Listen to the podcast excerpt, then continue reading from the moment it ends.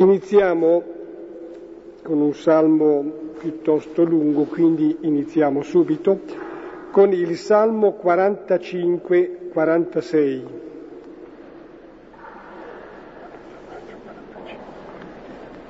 Sì, 45-44 esattamente, sì.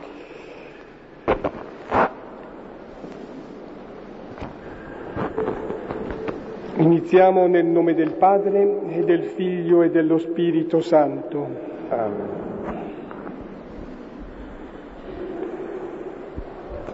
Fonde il mio cuore liete parole, io canto al Re il mio poema. La mia lingua è stilo di scriba veloce. Tu sei il più bello tra i figli dell'uomo sulle tue labbra è diffusa la grazia. Ti ha benedetto Dio per sempre. Cingi prode la spada al tuo fianco, nello splendore della tua maestà ti arrida la sorte. Avanza per la verità, la mitezza e la giustizia. La tua destra ti mostri prodigi, le tue frecce acute colpiscono al cuore i nemici del Re. Sotto, Sotto di te cadono i popoli. Il tuo trono, Dio, dura per sempre, è scettro giusto lo scettro del tuo regno. Ami la giustizia e l'empietà detesti. Dio, il tuo Dio, ti ha consacrato con olio di letizia, a preferenza dei tuoi eguali. Le tue vesti sono tutte mirre, aloe e cassia. Dai palazzi d'avorio ti allietano le cetre. Figlie di re stanno tra le tue predilette, alla tua destra la regina in ori ti offre Ascolta, figlia, guarda, porgi l'orecchio, dimentica il tuo popolo e la casa di tuo padre. Al re piacerà la tua bellezza, egli è il tuo Signore, prostrati a lui. Da Tiro vengono portando doni, i più ricchi del popolo cercano il tuo volto. La figlia del re è tutta splendore, gemme e tessuto d'oro è il suo vestito. È presentata al re in preziosi ricami, con lei le vergini compagne a te sono condotte. Guidate in gioia ed esultanza, entrano insieme nel palazzo del re ai tuoi padri succederanno i tuoi figli, li farai capi di tutta la terra.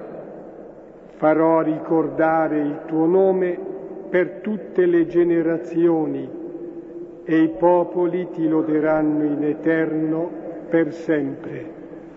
Gloria al Padre e al Figlio e allo Spirito Santo, come era nel principio e ora e sempre, nei secoli dei secoli.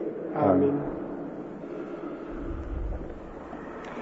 Questo salmo è ritenuto un canto, originariamente un canto profano per le nozze di un re, però la tradizione ha sempre visto specchiarsi in questo salmo le nozze fra il re Messia e il popolo, Israele, la comunità dei credenti.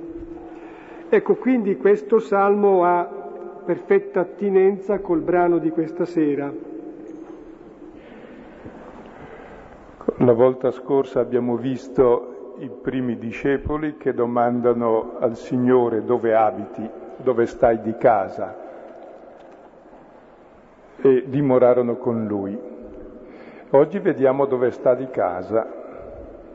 Noi immaginiamo subito che Dio sia nel Tempio, lo troveremo invece una festa di nozze. poi subito dopo entrerà nel Tempio, ma in modo strano, con una frusta. Eh, le due scene iniziali del Vangelo di Giovanni, dove Gesù ci fa vedere dove abita, sono due scene che dal punto di vista religioso eh, sono un po' indecenti, ecco, almeno sconvenienti. Ecco, che il Signore abiti in una festa, per di più aggiungendo vino, vino, siamo alle nozze di Cana, aggiunge più di 600 litri di vino a quelle nozze. Che Dio abiti nella festa e nella gioia, non nella legge, nel sacrificio, nei recinti del Tempio, è qualcosa di abbastanza innovativo. E poi appunto quando appare nel Tempio ci appare con la frusta arrabbiandosi, anche questo è abbastanza innovativo. Cioè fin dall'inizio il Vangelo ci vuole presentare quel Dio che nessuno mai ha visto e il figlio ce lo fa vedere. Leggiamo allora le nozze di Cana e poi cercheremo di comprendere il senso perché posto all'inizio è come l'ingresso nel Vangelo. Giovanni è capitolo secondo, i primi dodici versetti. E il terzo giorno ci fu uno sposalizio in Cana di Galilea ed era lì la madre di Gesù. Fu chiamato anche Gesù e i suoi discepoli allo sposalizio. Ed essendo venuto a mancare il vino, dice la madre di Gesù a lui, non hanno vino. E le dice Gesù, che a me e a te, donna, non è forse ancora giunta la mia ora? E sua madre dice ai servi, ciò che vi dirà, fatelo. Erano lì sei idrie di pietra poste per la purificazione dei giudei, della capacità di circa due o tre misure Dice loro Gesù, riempite le idrie d'acqua e le riempirono fino al colmo. E dice loro, attingete adesso e portate al maestro di tavola. E quelli portarono. Quando il maestro di tavola gustò l'acqua diventata vino e non sapeva da dove fosse, ma i servi lo sapevano, quelli che avevano attinto l'acqua. Il maestro di tavola chiama lo sposo e gli dice, ogni uomo prima serve il vino bello e quando sono bevuti il più scadente. Tu invece hai custodito il vino bello fino a questo momento. Questo principio dei segni fece Gesù in Cana di Galilea e manifestò la sua gloria e credettero in lui i suoi discepoli. Dopo questo discese a Cafarnao lui e sua madre e i fratelli e i suoi discepoli e lì dimorò non molti giorni. Quel brano è molto noto, Le nozze di Cana, noto anche dalla pittura.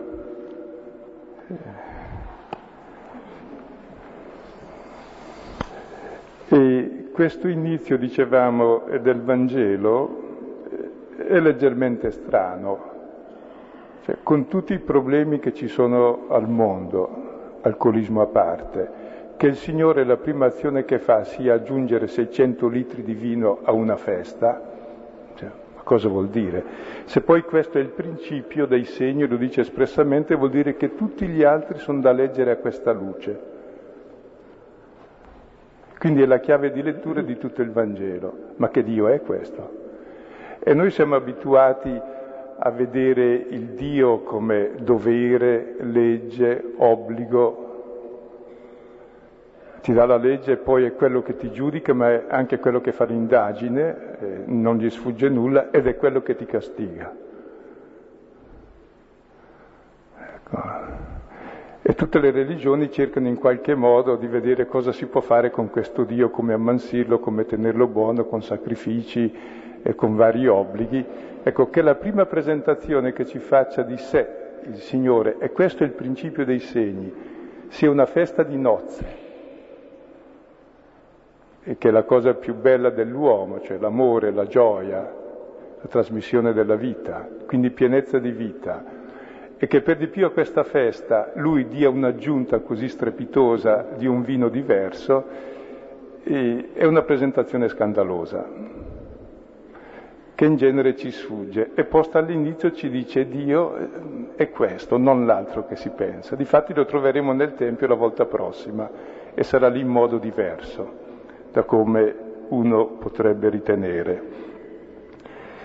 E l'episodio è tutto altamente significativo, ogni parola ci fermeremo, il senso è molto chiaro, soprattutto eh, per un uditore della parola in Israele, le nozze sono simbolo anche dell'alleanza tra uomo e Dio, è il segno più bello.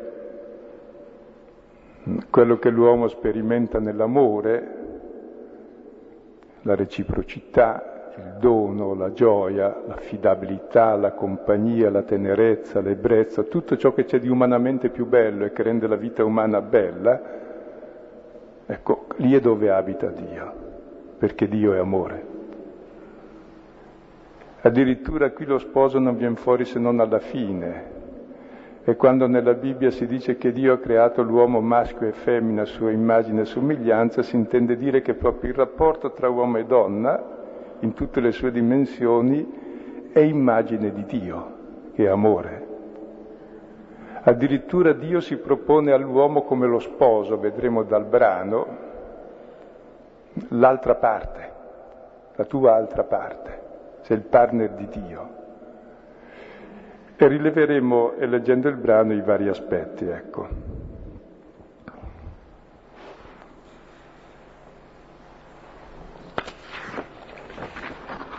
Leggiamo i primi versetti.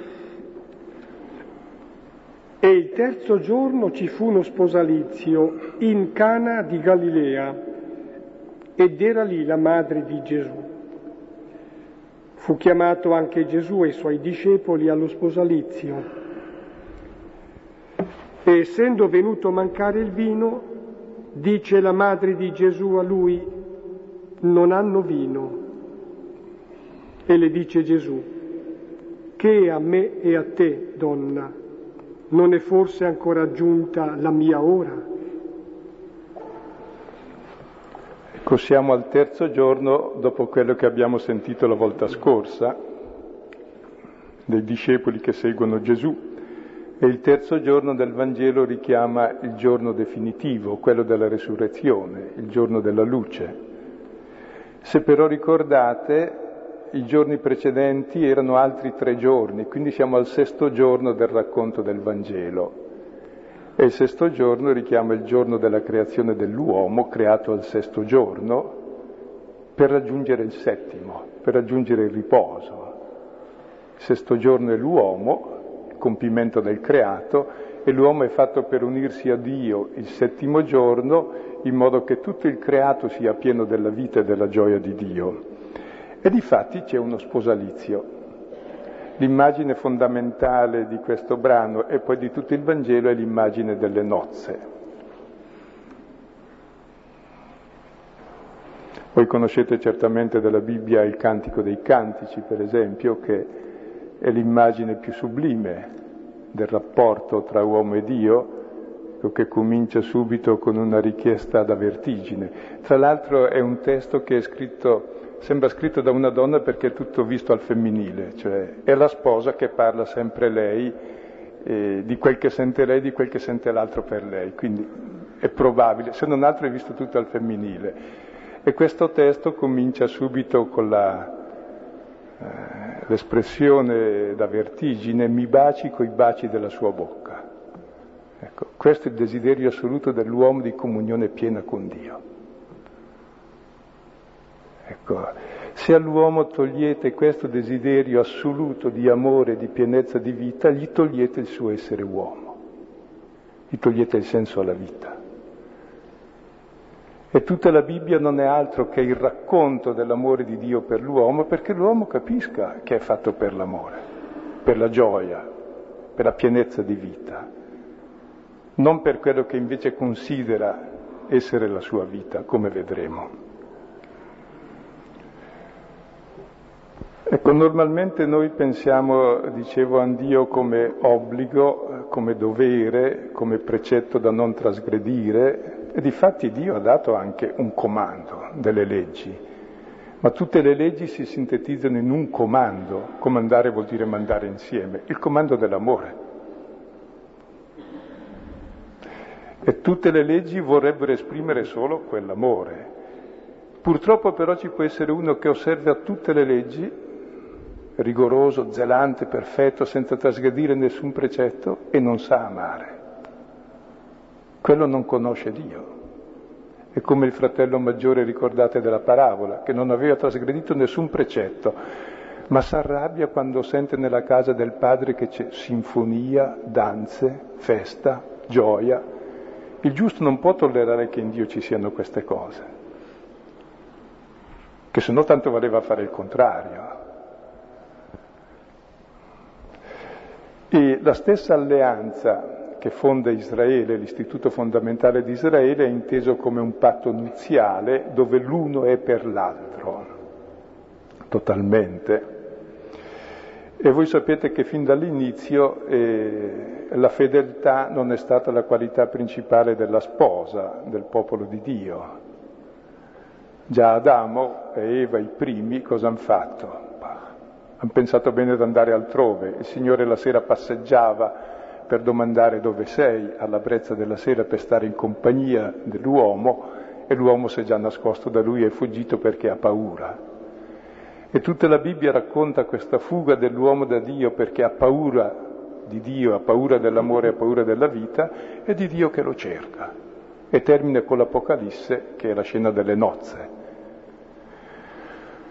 Ecco, quindi questo tema dello sposalizio e si pone all'inizio, è lì a Cana di Galilea e la madre di Gesù è lì.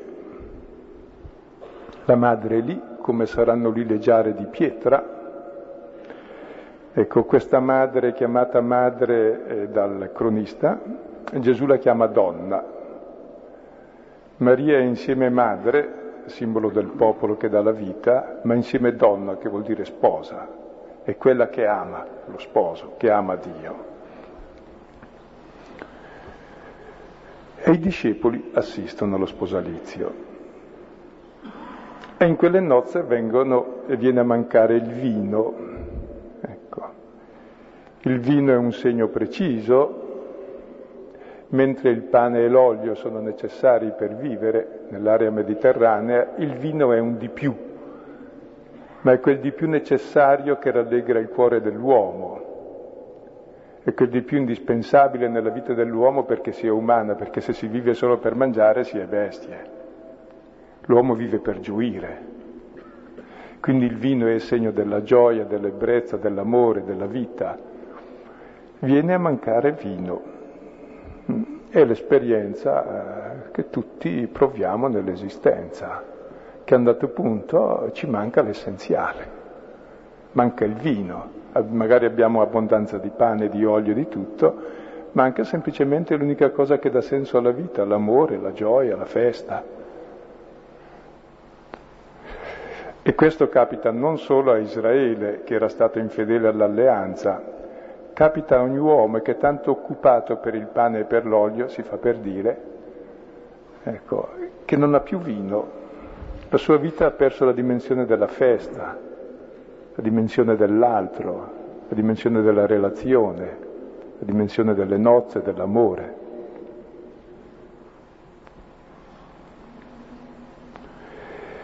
E accorgersene e c'è Maria, la madre, che lo dice a Gesù, non hanno vino. Ecco, la funzione di Maria all'interno del Vangelo la troviamo qui all'inizio e la troviamo alla fine, ai piedi della croce. Ecco, è la, è la rappresentante dell'umanità intera che è totalmente aperta a Dio, tant'è vero che l'ha accolto e gli ha dato la vita, e che diventa il prototipo di ciascuno di noi. E all'osservazione eh, di Maria che non hanno più vino, Gesù risponde, innanzitutto la chiama donna.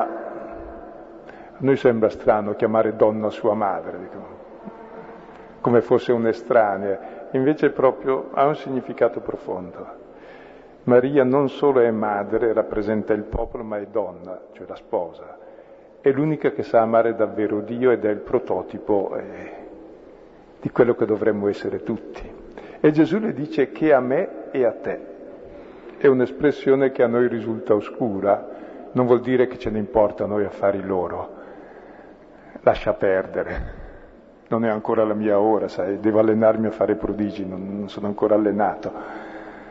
No, che a me e a te fa parte del linguaggio diplomatico dell'epoca, quando due alleati si trovavano in un problema scottante dove era in questione l'alleanza, si dicevano l'un l'altro che a me e a te, cioè che c'è tra noi due, cioè ricordiamoci che siamo alleati, cioè si richiamavano i reciproci doveri, cioè se non abbiamo vino, se non abbiamo vita, non abbiamo gioia, non abbiamo festa, e questo ti importa perché tu sei il mio alleato. Quindi Gesù le dice, guarda, sì, siamo alleati, stai tranquilla, è proprio venuta la mia ora.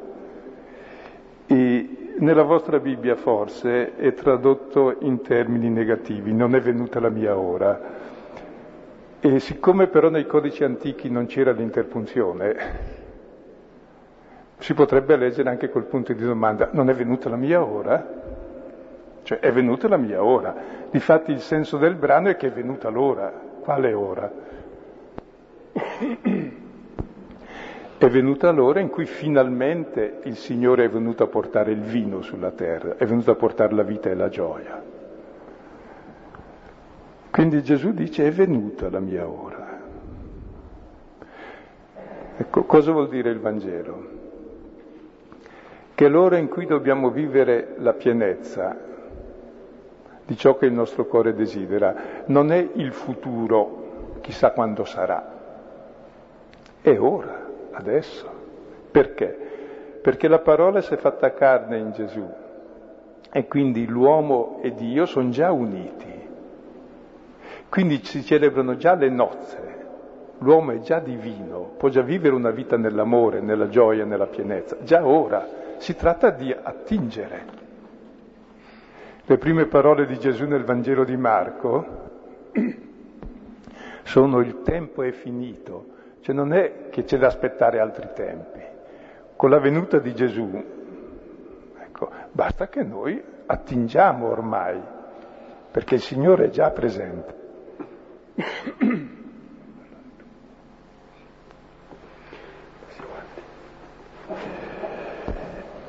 Proseguiamo con i versetti da 5 all'8 alla constatazione, implicita domanda, eh, segue l'indicazione di Maria, una raccomandazione, una richiesta, quasi una condizione previa. Sua madre dice ai servi, ciò che vi dirà fatelo. Erano lì sei idrie di pietra poste per le purificazioni dei giudei della capacità di circa due o tre misure Dice loro Gesù, riempite le idrie d'acqua e le riempirono fino al colmo. E dice loro, attingete adesso e portate al maestro di tavola. E quelli portarono.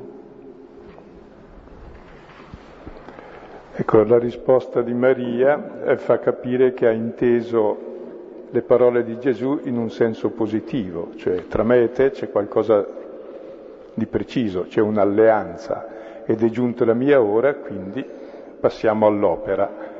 E allora Maria dice ai servi, e tra l'altro il prodigio sono i servi a farlo, dice ai servi fate ciò che vi dirà. Sono le parole che il popolo disse dopo aver ricevuto l'alleanza, la legge, ecco noi faremo tutte queste parole, perché ormai ciò che sta facendo Gesù è la nuova alleanza. E c'erano lì sei idrie di pietra per le purificazioni dei giudei. Eh, sul versetto quinto mi piace sottolineare quello che domanda eh, Maria, dicevo la madre, la donna, domanda, dicevo, come condizione previa, cioè eh, mi piace sottolineare scorgendo in questo qualcosa di profondo, sottolineare il fatto che mm, noi abbiamo una specie di disponibilità, o meglio di capacità infinita, negativa però, cioè nel senso che noi possiamo dire il nostro no e stoppare quindi l'iniziativa di Dio. D'altra parte abbiamo anche la possibilità, dicendo il nostro sì, di aprire all'azione di Dio. È importante allora, ciò che vi dirà, fatelo. Ecco, poi passiamo allora alle sei idrie di pietra che erano lì, poste per la purificazione dei giudei. Notate anche la madre era lì le idrie di pietra sono lì. C'è una similitudine tra la madre e questi contenitori d'acqua. L'acqua è il principio della vita. Sono sei, appunto, il numero dell'uomo, il giorno della creazione dell'uomo. Infatti quel che avverrà ora sarà la creazione dell'uomo nuovo. Poi la parola idria richiama proprio l'acqua, sono i contenitori d'acqua, che è l'elemento primordiale della creazione. Sono di pietra, la pietra richiama le tavole della legge, scolpite sulla pietra, quella parola che dà senso alla creazione, che ci manda verso la vita, verso l'amore. E poi si parla di purificazione dei, dei giudei, sono i vari riti religiosi per tenere una vita pura, una vita che sia totalmente vita. E poi si dice anche la misura, di due o tre misure ciascuna. Una misura è 45 litri, quindi ogni idria era di 90-135 litri per 6. E Gesù dice riempitele.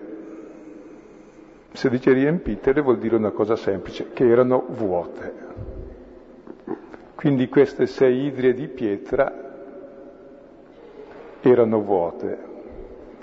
Il che vuol dire allora che non aveva senso vivere, perché la legge, la creazione e la purificazione, che è senza acqua, che è l'elemento vitale, vuol dire che tutte queste cose sono senza vita è l'esperienza che abbiamo, che c'è una creazione, una legge religiosa, tutta un'infinità di riti, tutti senza senso, senza vita. Gesù dice no, riempiteli. Perché capita nella nostra esistenza che tutte le cose perdono senso, perdono vita?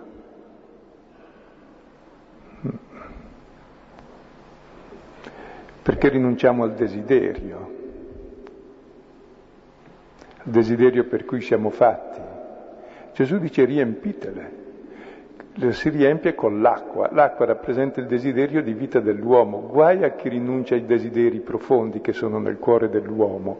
Non ha più senso vivere. Siamo vuoti, viviamo il vuoto, il nulla. È meglio non essere nati. Ed è quello che ci capita mediamente, che cioè si fanno tante cose, ma che senso hanno? Per sopravvivere. Ma sono vuote di vita, vuote di acqua e sarà l'acqua a diventare vino. L'acqua è l'elemento vitale, umano, cioè tutto ciò che è umano diventerà vino bello. Ah, riprendo eh, più che svolgere eh, quanto accennato adesso circa queste idrie, queste giare. Io vedo un'allusione alla capacità eh, che siamo più che abbiamo, la capacità che siamo noi come persone, una capacità che può essere riempita solamente da Dio. Cioè, in un certo senso eh, noi siamo fatti a dismisura dell'infinito, per cui eh, tutto quanto non è Dio eh, non ci sazia, non ci riempie. Io mi stavo distraendo mentre parlavi e pensavo una cosa, no? E perché Gesù ha mutato l'acqua in vino eh, invece di fare altre cose? Ecco, pensava perché sapeva che i suoi successori molto devotamente avrebbero fatto di tutto per tramutare il vino del Vangelo in acqua. Cioè, se voi notate come ci riusciamo bene, ogni volta anche che noi lo leggiamo, a intendere il Vangelo come obbligo, dovere, legge, tristezza, cosa vuole Dio, come se fosse l'aguzzino che sta lì a angariarti. Se, se facciamo una cosa bella dall'inizio speriamo che qualcuno la capisca. Questo è il principio. Tutto il resto scaturisce da qui. È tremendo come istintivamente, spontaneamente si fa subito il miracolo contrario eh, tramutare il vino del Vangelo, della libertà, della gioia in obbligo, dovere, tristezza, cupezza religiosa. E credo che sia il motivo principale per cui l'ha fatto, eh, perché il Vangelo si legge in chiesa. Eh, un'altra distrazione, allora, tu, alla tua distrazione risponde un'altra mia distrazione.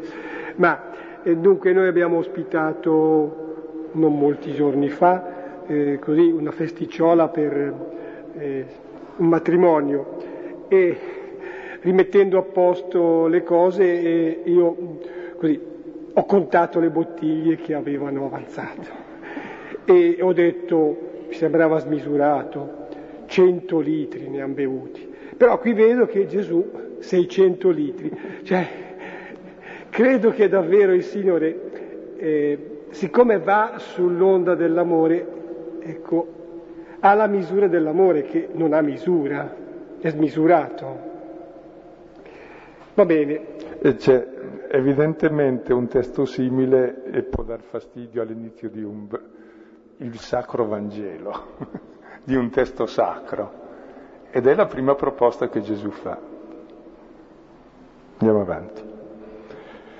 Dice loro, attingete adesso, adesso, non dopo. C'è da attingere adesso da quest'acqua, da questa pienezza d'umanità, questa pienezza d'umanità che è Lui stesso, ascoltate Lui, Lui che è la parola stessa di Dio che è uomo e vive nella carne l'amore di Dio, ascoltate Lui, vi accorgerete che attingendo da lì la vostra vita diventa divina, diventa sensata, diventa piena diventa nell'amore, nella gioia. Attingete quando? Adesso. Ma è acqua? No, no, non è acqua. Ormai quell'acqua è vino. Quell'uomo è Dio. Perché? Perché è la parola stessa di Dio. Realizza la pienezza di amore, di senso di vita. E tutto il Vangelo mostrerà come l'uomo Gesù proprio ci rivela Dio stesso come amore, gioia e pienezza di vita. E noi attingiamo da Lui ascoltando Lui dalla sua parola, attingiamo la stessa vita. Quindi attingete quando? Adesso, non domani, non nel futuro. È adesso che possiamo vivere da figli di Dio. Sì, mi sembra che la traduzione che abbiamo tra mano è esatta, certamente, ma dice ora attingete, sembra più legato al fatto, come dire, una notazione di cronaca. Là, gli dice adesso attingete. Invece questa sottolineatura, attingete adesso, mi pare possa essere davvero presente per ogni generazione, per ogni tempo, in ogni momento. Tu puoi attingere adesso, anzi sei invitato ad attingere adesso, continuamente. Ecco a questo che in quantità smisurata, perciò sempre ce ne sarà. Non devi aver paura che che venga a cessare, che venga a mancare, che si esaurisca. Puoi sempre attingere, è disponibile. È bello. E quelli portarono. Quando il maestro di tavola gustò l'acqua diventata vino e non sapeva da dove fosse, ma i servi lo sapevano, quelli che avevano attinto l'acqua, il maestro di tavola chiama lo sposo e gli dice Ogni uomo prima serve il vino bello e quando sono bevuti, il più scadente, tu invece hai custodito il vino bello fino a questo momento. Questo principio dei segni fece Gesù in Cana di Galilea e manifestò la sua gloria e credettero in lui i suoi discepoli. Dopo queste cose discese a Cafarno lui sua madre, i fratelli, i suoi discepoli e lì dimorò non molti giorni. E se vedete il miracolo non è quasi raccontato, si dice solo che l'acqua aveva gustato l'acqua diventata vino, quindi già avvenuto. Quindi non interessa all'Evangelista la descrizione del miracolo, invece interessa come avviene questo, questo miracolo. Stando al testo, secondo voi, com'è che quest'acqua diventa vino? Il testo lo dice. Fate ciò che vi dirà, le prime parole. Provate a fare la sua parola. E cosa dice la sua parola? Riempite le idre di acqua. Riempite questi contenitori che siete voi di tutti i desideri che Dio vi ha messo dentro fin dalla creazione. E attingete adesso.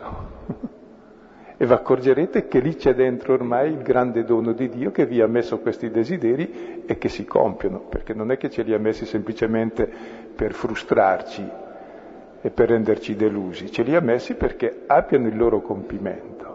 Se tu rinunci a questi, non credi a questi, non credi alla vita, non credi a te stesso, è chiaro che non credi neanche a Dio e non ha senso vivere. Quindi com'è che avviene il miracolo? Proprio ascoltando quello che mi dice, lui mi dice di vivere in pienezza, riempire d'acqua tutta l'umanità, la mia umanità, i miei desideri e di attingere e il maestro di tavola è l'intenditore, è l'esperto della legge. Vedete che lo sposo non appare ancora. Lo sposo è sempre dietro, è il Signore che si allude discretamente e verrà fuori come interlocutore del maestro di tavola. Ecco, il maestro di tavola gusta questo vino, ma non sapeva da dove venisse, Difatti nessun intenditore di teologia sa da dove viene questo vino, perché non lo produce lui. Lo produce solo chi ascolta la parola del Signore e la fa. Allora sa cos'è, cioè l'esperienza. E questo maestro di tavola dice allo sposo, sa, ogni uomo serve prima il vino buono e poi quando sono brilli quello scadente. È l'esperienza che tutti abbiamo nella vita, che prima si è giovani, brillanti, spumanti, spumeggianti, poi dopo si, si decade un po', cessa il brio, poi viene a mancare il vino, poi si è spenti, poi ci si spegne. Fortunatamente si è sufficientemente storditi per non accorgersi e tutto è finito e così sia. Quindi all'inizio il vino buono e alla fine un decadimento costante fino al vuoto pieno. È la concezione che noi abbiamo della vita. Per questo rinunciamo fin dall'inizio a vivere.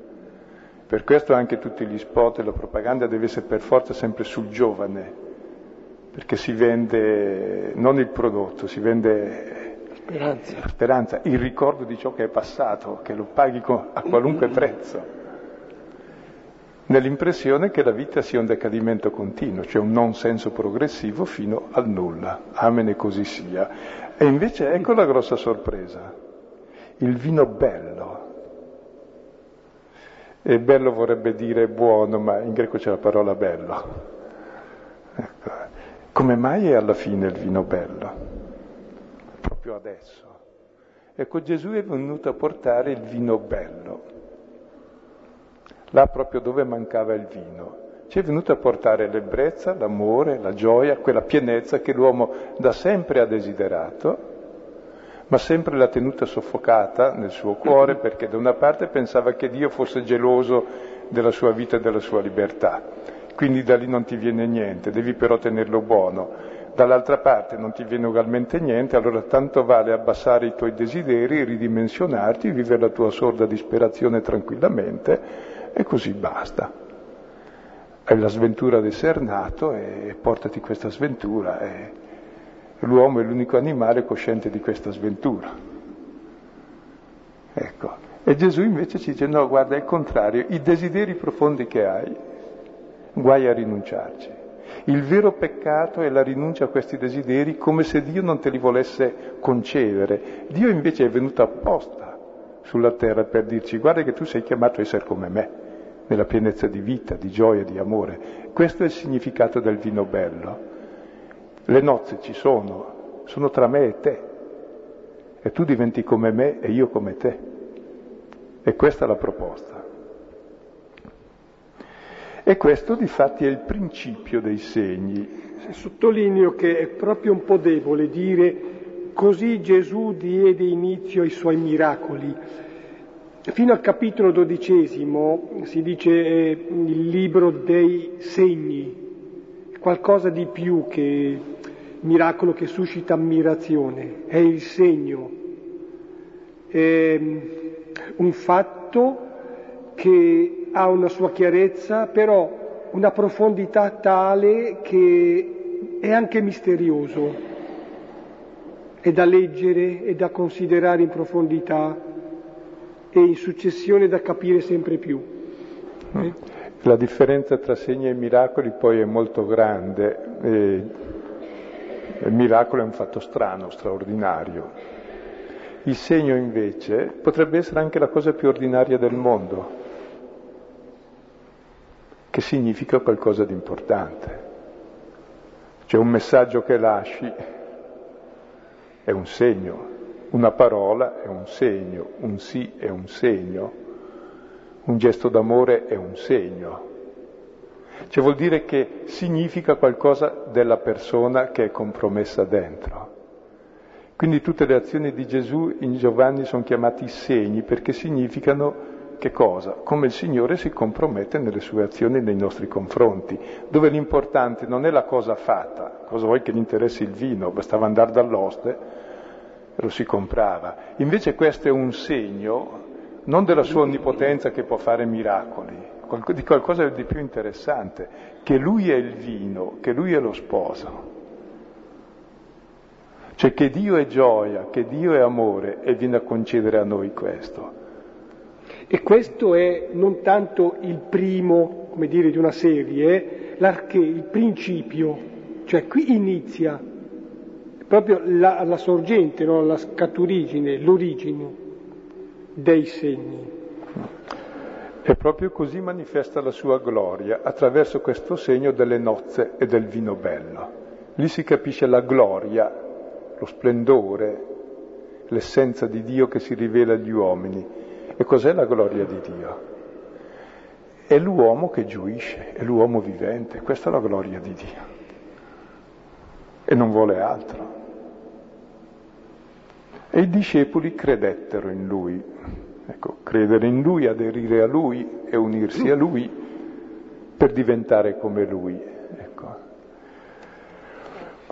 Dopo questo segno Gesù scende con la madre e i suoi fratelli, sono i parenti stretti, i discepoli, e dimora lì non molti giorni, e poi lo vedremo di nuovo la volta prossima compiere un altro segno nel Tempio.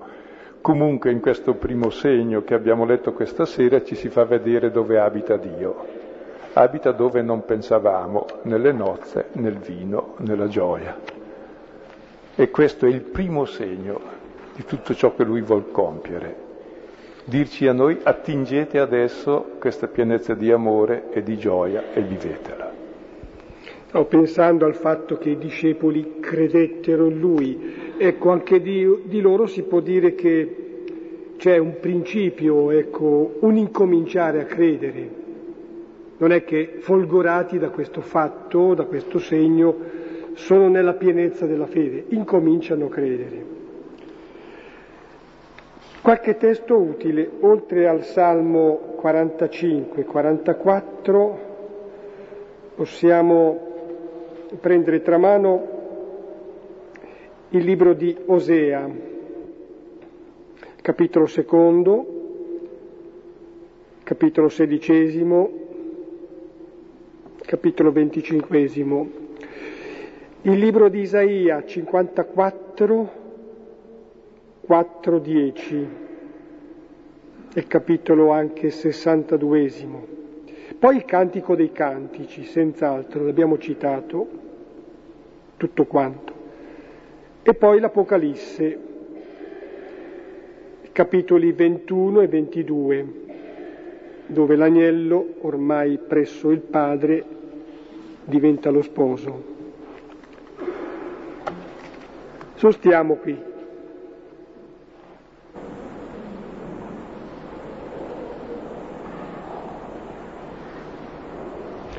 Bene, magari qualche eh, piccola mh, sottolineatura, così come, come, è possibile adesso, ecco, immediatamente magari si resta anche un po' travolti dal testo, però qualche cosa si può magari già rilevare, mh?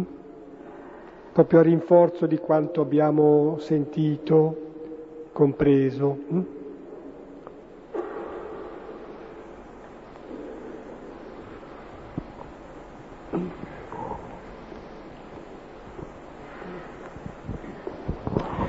E sono rimasto molto affascinato anche dalla figura di questi servitori che in un primo momento sembrerebbero che sono comandati, però eh, è importante capire il momento preciso in cui è avvenuto il miracolo, cioè il miracolo è avvenuto quando eh, dice, Gesù dice attingete?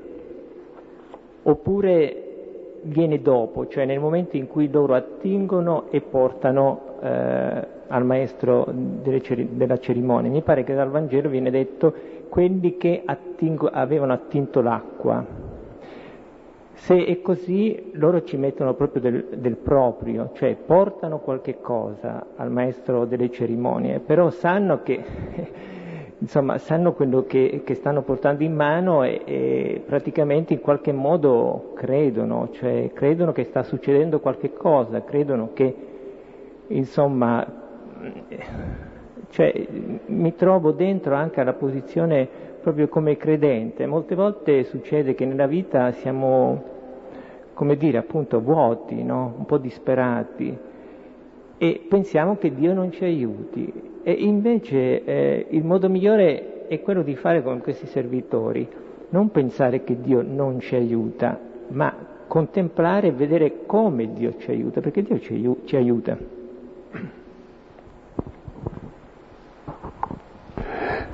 Io, io guardavo un po' questi servitori e li divido in due categorie che ci sono in ciascuno di noi tra l'altro il Vangelo non dice quando è capitato il miracolo, dice che loro sapevano da dove veniva quel vino, veniva dall'acqua. Allora io eh, prendo due categorie di servitori. Prima quella che sento più vicino a me, mi hanno detto ma facciamo, sarà uno scherzo.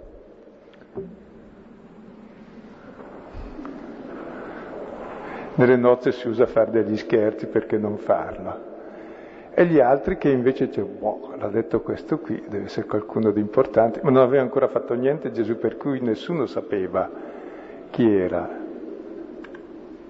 Alla fine hanno capito. Cioè, tante cose noi le facciamo per scherzo, senza capire. Il Vangelo però ci dice una cosa precisa, perché il Vangelo è scritto per noi che leggiamo. Ecco, supponiamo adesso di essere noi i servitori, perché allora magari i servitori l'hanno fatto così. Ecco, a noi dice fate quello che vi dirà, sono le stesse parole che sono state dette con l'alleanza. Ecco, fate quello che vi dice il Signore, Lui è la parola, provate ad ascoltare quella parola, vi accorgerete che voi, noi siamo acqua, la nostra vita, la nostra esistenza umana è quest'acqua, con i suoi desideri di vita, ma è acqua vi accorgerete che quest'acqua diventa vino. Perché? Perché è la parola di Dio e ti fa Dio. La parola che tu ascolti ti cambia. Quindi capisci, va collegato per noi lettori con l'inizio, cioè questa parola eh, così diversa, che ti annuncia un Dio così diverso, che libera le profondità dell'uomo nel suo bisogno di amore, di gioia, di pienezza di vita, che è la nostra immagine di Dio, ecco dice, ascolta questa parola, è la promessa di Dio, falla, vedrai che riesce, sei fatto per questa, quando? Adesso. Adesso attingi, riempi prima queste idrie vuote, il tuo vuoto, che hai fatto vuoto di ogni desiderio, no, tutti i desideri santi che ci sono nell'uomo di vita, di giustizia, di, di gioia. Eh, attingi, ascolta la parola, vedrai che ci sono. È lì il miracolo che avviene. Cioè possiamo in pienezza ora vivere da figli di Dio e da fratelli tra di noi e questo è il miracolo. Perché la parola si è fatta carne, c'è già le nozze tra Dio e uomo. L'uomo può vivere ormai la vita di Dio. E questo è il miracolo. Per cui il Vangelo neanche dice come avviene perché non gli interessa il miracolo, ma il vero miracolo che è ciò che questo significa, questo è il segno. E soprattutto direi, eh, a me colpisce molto in questo segno, che è il primo segno, questa presentazione di un Dio molto diverso, come anche nel battesimo d'altronde, che Giovanni non racconta, lo racconta come già avvenuto, questo Dio così diverso che vuol liberare pienamente l'umanità dell'uomo, proprio nel vino bello. contro tutte le immagini castranti di Dio che abbiamo in fondo. Ecco.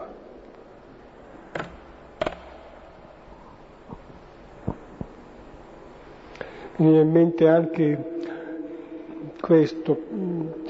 Come premessa direi che questo fatto, il primo, il prototipo dei segni, eh, può rifrangersi anche in diversi, in diversi modi, per cui pensavo addirittura anche che la parola di Dio stessa è come il, il vino che miracolosamente si produce nelle parole anche umane, cioè voglio dire la parola di Dio si presenta a noi non come parola di Dio astrattamente, cioè disincarnata da noi, si incarna nelle nostre parole. Ecco, le nostre parole sono come l'acqua che Dio assume e diventano la sua parola. Cioè il, Vangelo che leggiamo, la, i salmi che preghiamo, eh, sono parole umane, e però è parola di Dio, trasformata dallo Spirito di Dio che lì agisce, si incarna. Qualche altra sottolineatura? Vengo.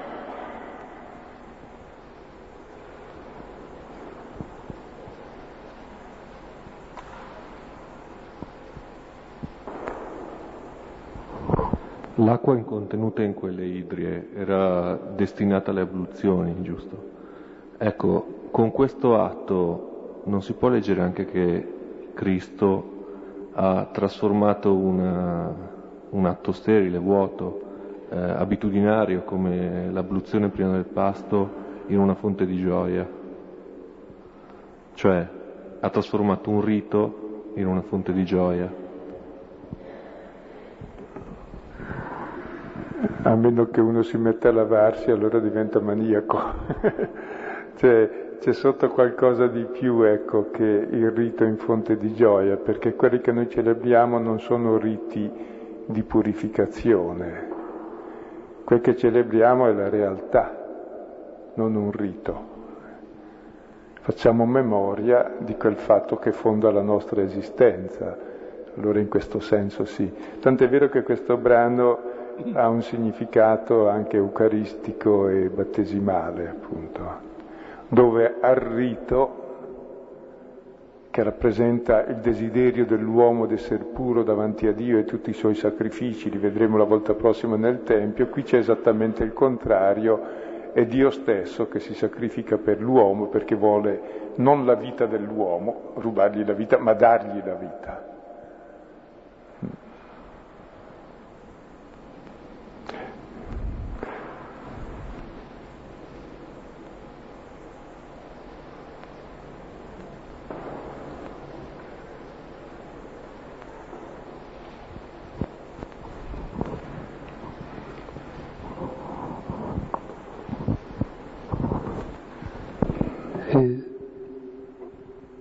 Giovanni eh, è abbastanza avaro di solito di dettagli, però eh, in questi pochi versi ho già letto Gerusalemme, Betania, Giordano, Bezzaida, Galilea, Nazareth, Cana e Cafarnao.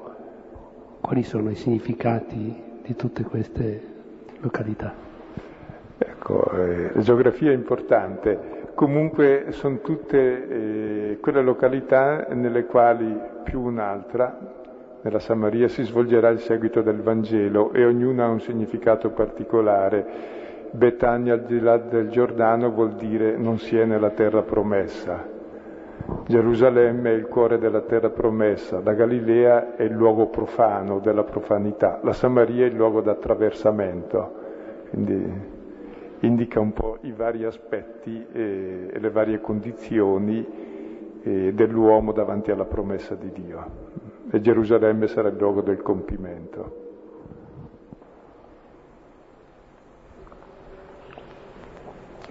Anche questo brano, notate, è ricco di dettagli per sé, il dettaglio più sembra trascurabile, più è significativo, perché se è raccontato ed è trascurabile deve essere altamente significativo, altrimenti non si racconta. Cioè se sembra che non c'entra assolutamente, ecco, perché ha detto che sono di pietra? Bastava dire che erano delle idrie, perché ha detto che erano sei? Bastava che c'erano delle idrie. E invece no, se mette un, un dettaglio è perché ha un significato ed è sempre simbolico, ogni parola è giocata su due registri, dice quel che dice che è di pietra e poi richiama chi conosce la scrittura cosa significa la pietra. La roccia è Dio, ma c'è anche il nostro cuore di pietra, ma anche le tavole della legge sono state date sulla pietra, eccetera. Allora ci gioca su questa memoria.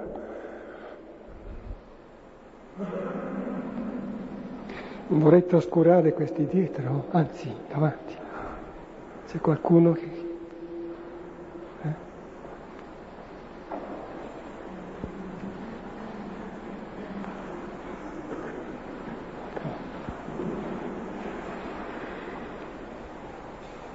Possiamo terminare. C'è nessuno che ci parla alle spalle, va bene.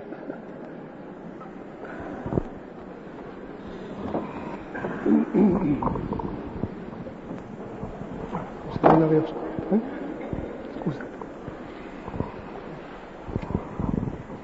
Lei ha detto che la gloria di Dio è l'uomo vivente. Io mi chiedo sempre più spesso come mai Dio è così appassionato all'uomo.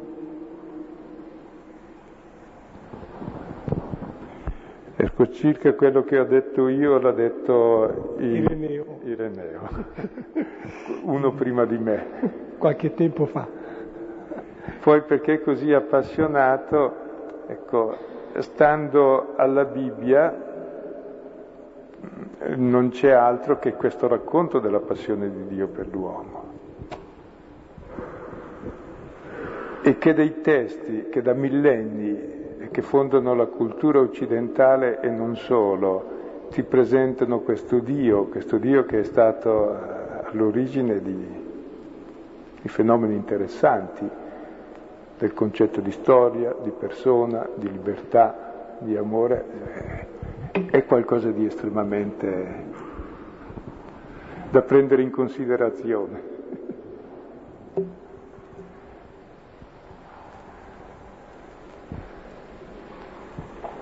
Salmo ottavo si fa le stesse sì, domande, sì. no? C'è la grande dignità dell'uomo che è immagine di Dio e tutto ciò che c'è di positivo nell'uomo è già divino e Dio non fa altro che salvare nell'uomo ciò che è umano, perché questo è il divino. È chiaro qui nelle nozze di Cana, salva nell'uomo che cosa? Il vino bello, cioè le nozze, cioè l'amore, la gioia, l'ebbrezza, il senso, la pienezza. Mentre c'è sempre l'ipotesi da Genesi 3 in poi di un Dio che è esattamente il contrario che direi si chiama peccato originale, che ci si accorge che è vero che c'è, perché c'è, ecco, di fatto. E il Vangelo ci vuol guarire da questo veleno che ci appesta la vita e ci toglie i desideri e ce la rende negativa. e vuol darci il vino